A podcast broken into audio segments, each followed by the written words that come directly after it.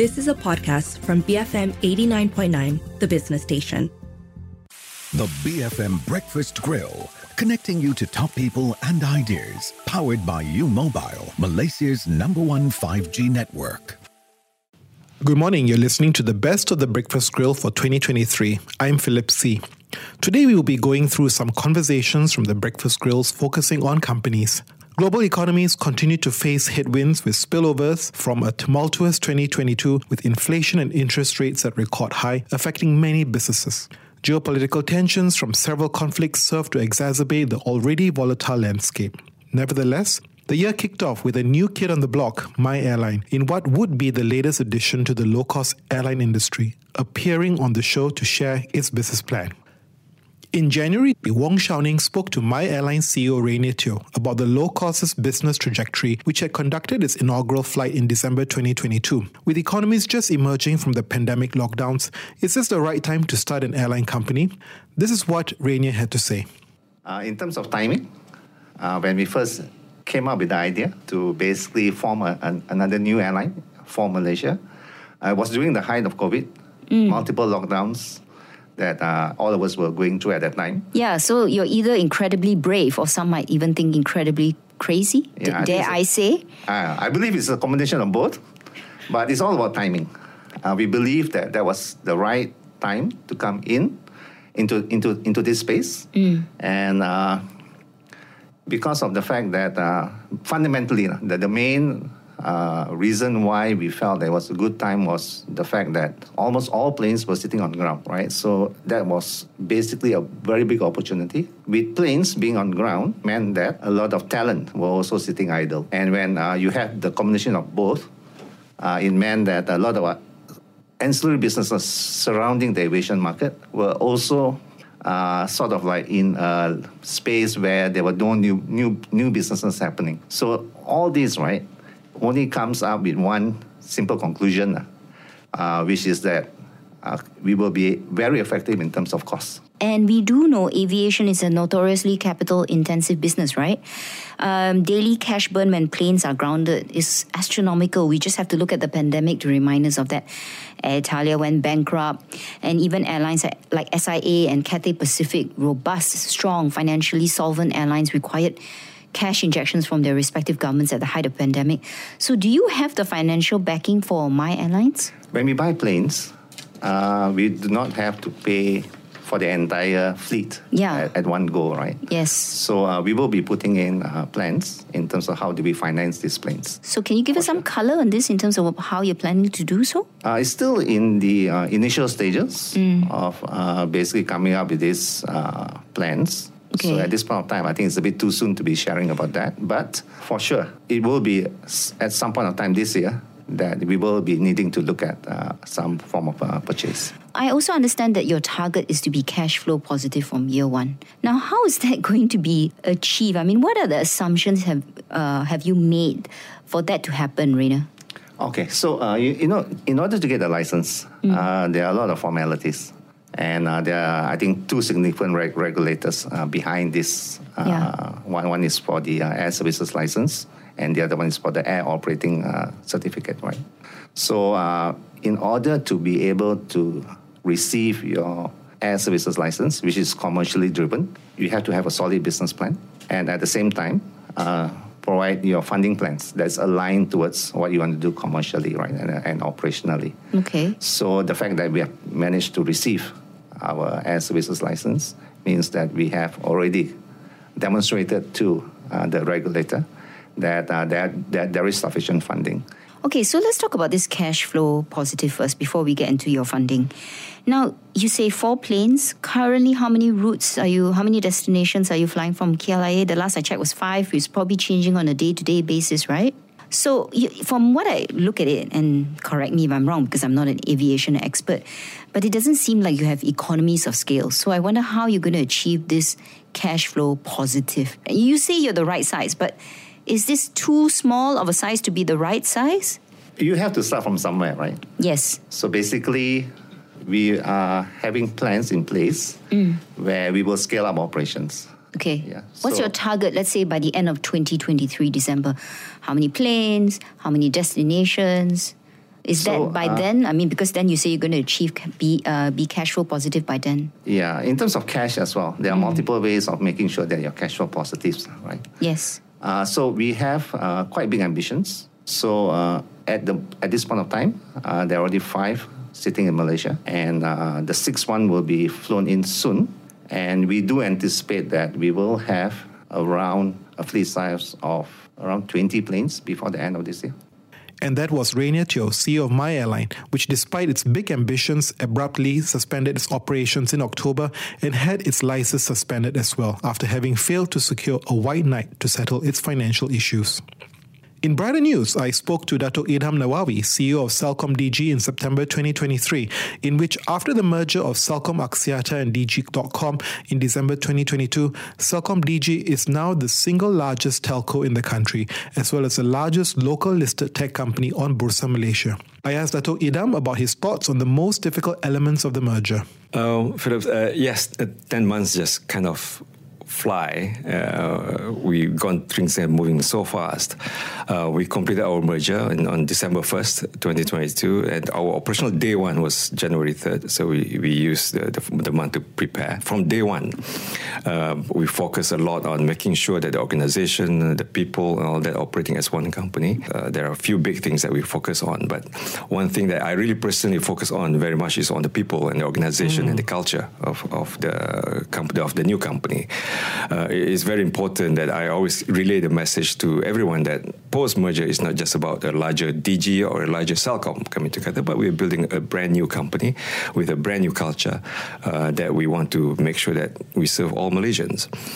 Um, so that's what we did. It's what we focus. Having the right management team, the best of the best from the two two management team. We identified the top 500 leaders within the the first 90 days Yeah. of, of the company coming together. And now, Dato, let's turn our attention a bit to 5G because that's been a lightning rod. So much discussion hmm. about the drama development, right, with DNB and then with this potential second network. I want to get your perspective, right? Where do you see the opportunities in 5G? Everybody says, look, no one's taking up. You have 80% coverage, but if we just saw from our Ministry of Communications data, only 4% of users have utilized 5G. So the hit scratcher here is where is the opportunity? Okay, this is a topic that has taken the nation uh, in a way uh, I wouldn't use by storm, but everybody was interested for the reason that it was. But I think uh, there are two parts to this.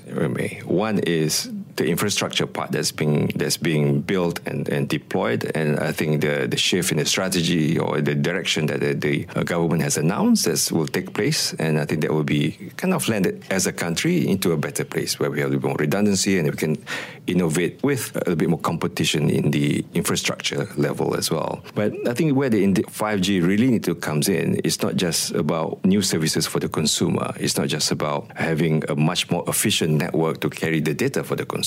But there are new things that, that actually that can bring into excitement into how the network enables new kind of services. And we have seen some of this happening in other countries. Uh, in Korea, for example, one of the most innovative in terms of introducing new services uh, for consumers on 5G, which I have seen uh, myself even in the beginning three to four years ago. They totally transformed how sports is being consumed, uh, sp- sports content, uh, entertainment content, uh, education content, and so on and so forth.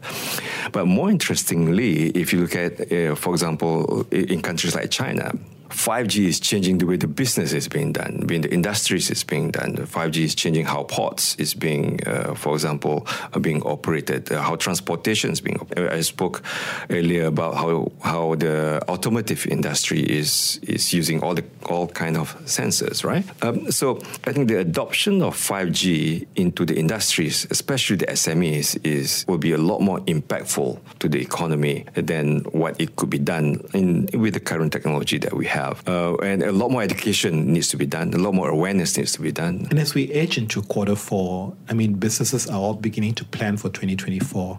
I'm quite keen to get into your head uh, as a CEO of one of the largest companies here, right? What are your priorities next year? Is it revenue generation or cost savings? Because there's so much concern about economic weakness, economic softness for next year. What are your, what's in your mind share, right, in terms of the business going forward? Is it more top line, getting more more opportunities executed, or are you actually focused on doubling down and just also making sure we deliver the cost synergies and cost savings? Yeah.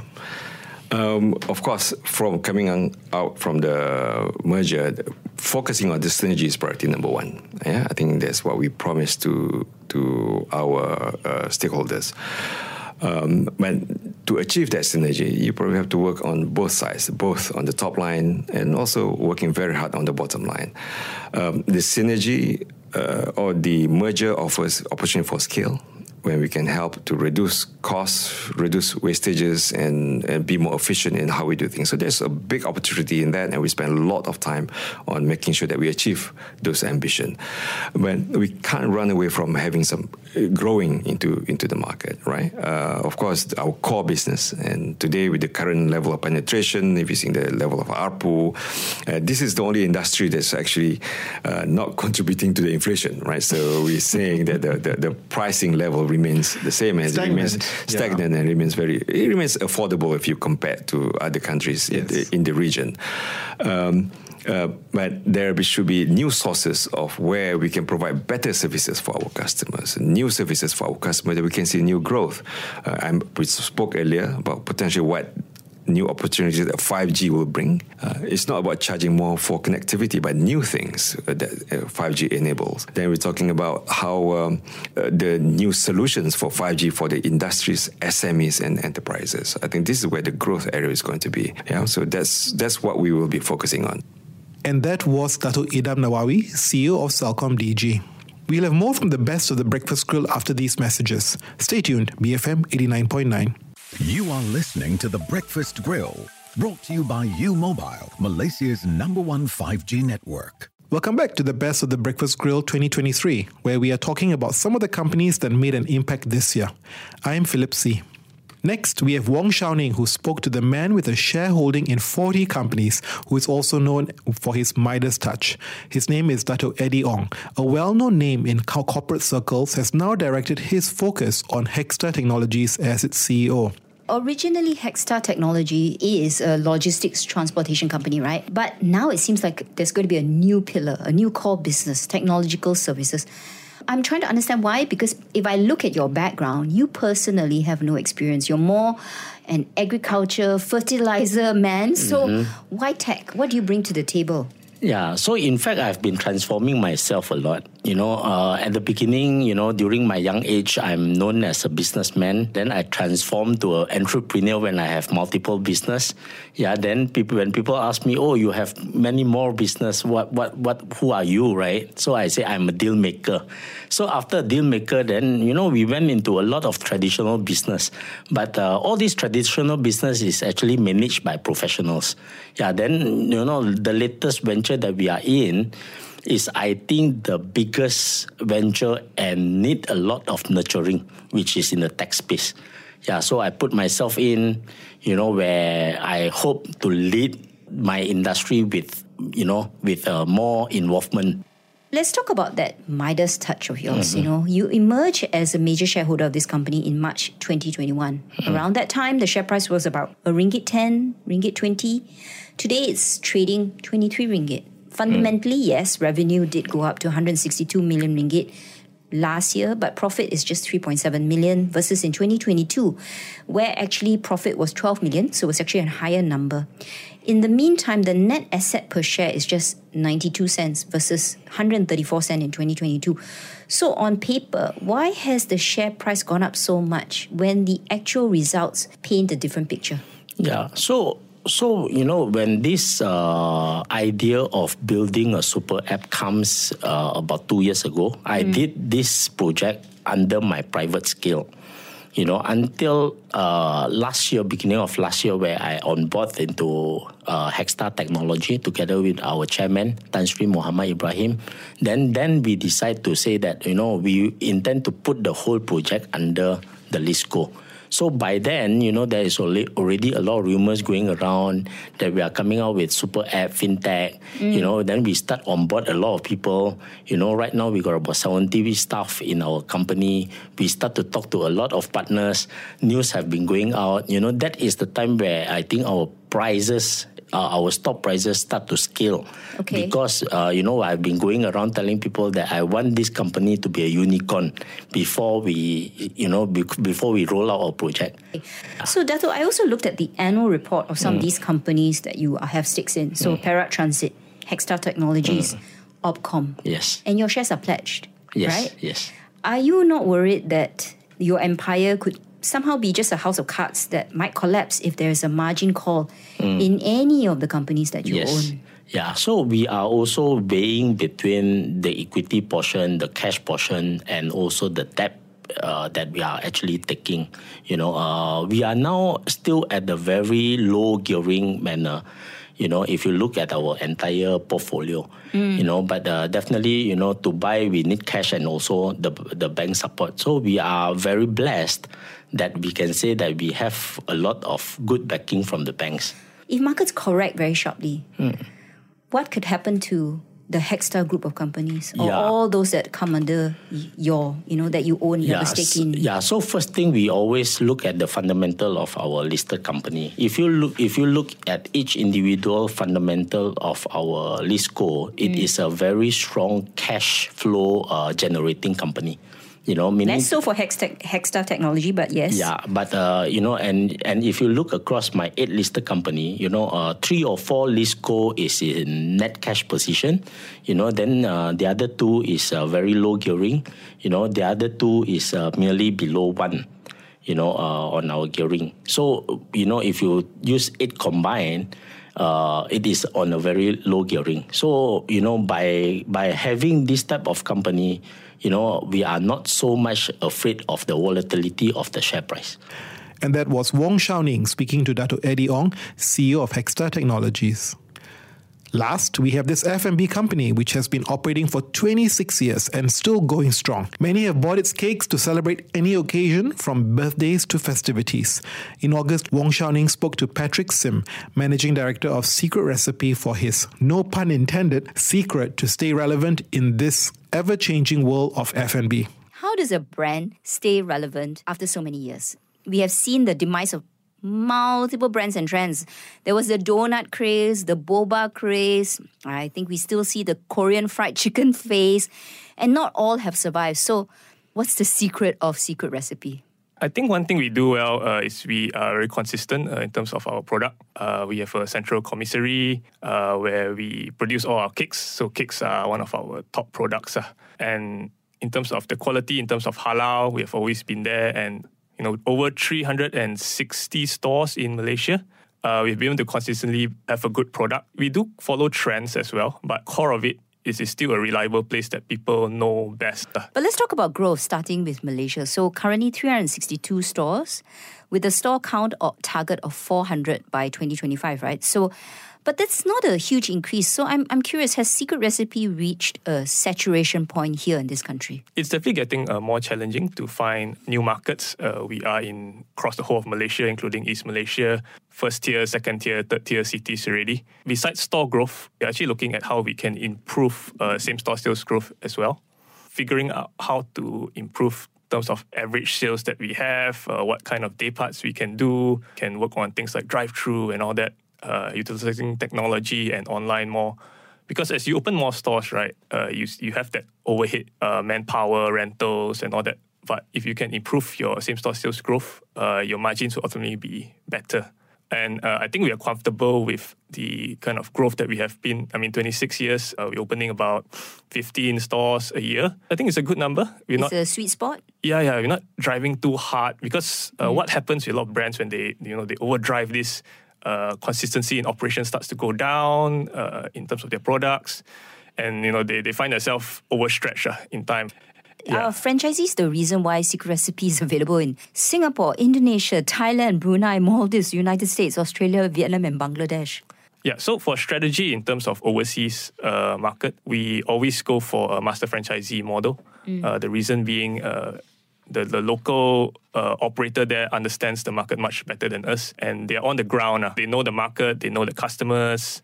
you know, how well do they do, especially in mature markets? You know, especially in markets like Singapore, US, or Australia, where there is like clearly a plethora of choice and no disrespect to Secret Recipe, but there is not much brand awareness there. So how how well are those markets doing to to the overall revenue of Secret Recipe? In terms of overall revenue, overseas doesn't contribute so much uh, because uh, what we have is generally uh, just royalties.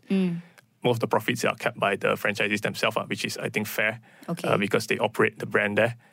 26 years ago, honestly, Secret Recipe, you guys didn't have much competition. You know, maybe a local bakery, a few cafes here and there, but the caf- cake and coffee culture today is found in almost every corner. And especially for Gen Z, they may pick their choices based on social media. So it's algorithms that are the, probably the most important food critics and drivers of business.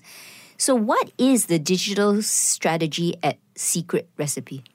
Yeah, so this is a good question, um, uh, especially reaching out to the younger people, Yeah. right? So we're doing quite a number of things uh, in terms of branding to keep it top of mind. uh. So one of the interesting things we do is uh, we've worked with fashion. Uh, so we've uh, Fashion? yeah. So we work with brands like uh, maybe you might not have heard it, but like Color Kisha. Uh, we work with Mira Fusa to launch like tudongs, uh, uh, scarves, uh, bags with uh, secret recipe inspired designs, as well as like uh, cosmetics. So we work with Nita Cosmetics. Why uh, does the lipstick taste like cheesecake then? so the lipsticks are uh, inspired by secret recipe cake colors. okay, not not Yeah, the taste of it. Because we understand that our target market uh, made up mostly of females, uh, made up mostly of uh, Muslims because we are a halal brand, and uh, from there we get to target them. And in terms of the younger generation, uh, we have worked with Universal Music. So uh, Mother's Day is like so. For example, Mother's Day is one of the top days for us. Uh, they come up with a Mother's Day song, and uh, you know, fe- secret recipe is being featured there. And that was Patrick Sim, Managing Director of Secret Recipe, speaking to Wong Shou-ning. And that's all for our recap on some of the companies featured on the Breakfast Grill in 2023. You can listen to all the conversations featured today via podcast on the BFM app or on our website bfm.my. This has been the best of the Breakfast Grill 2023. I'm Philip See, and this is BFM 89.9. The BFM Breakfast Grill, brought to you by U Mobile, Malaysia's number one 5G network. You have been listening to a podcast from BFM 89.9, the business station. For more stories of the same kind, download the BFM app.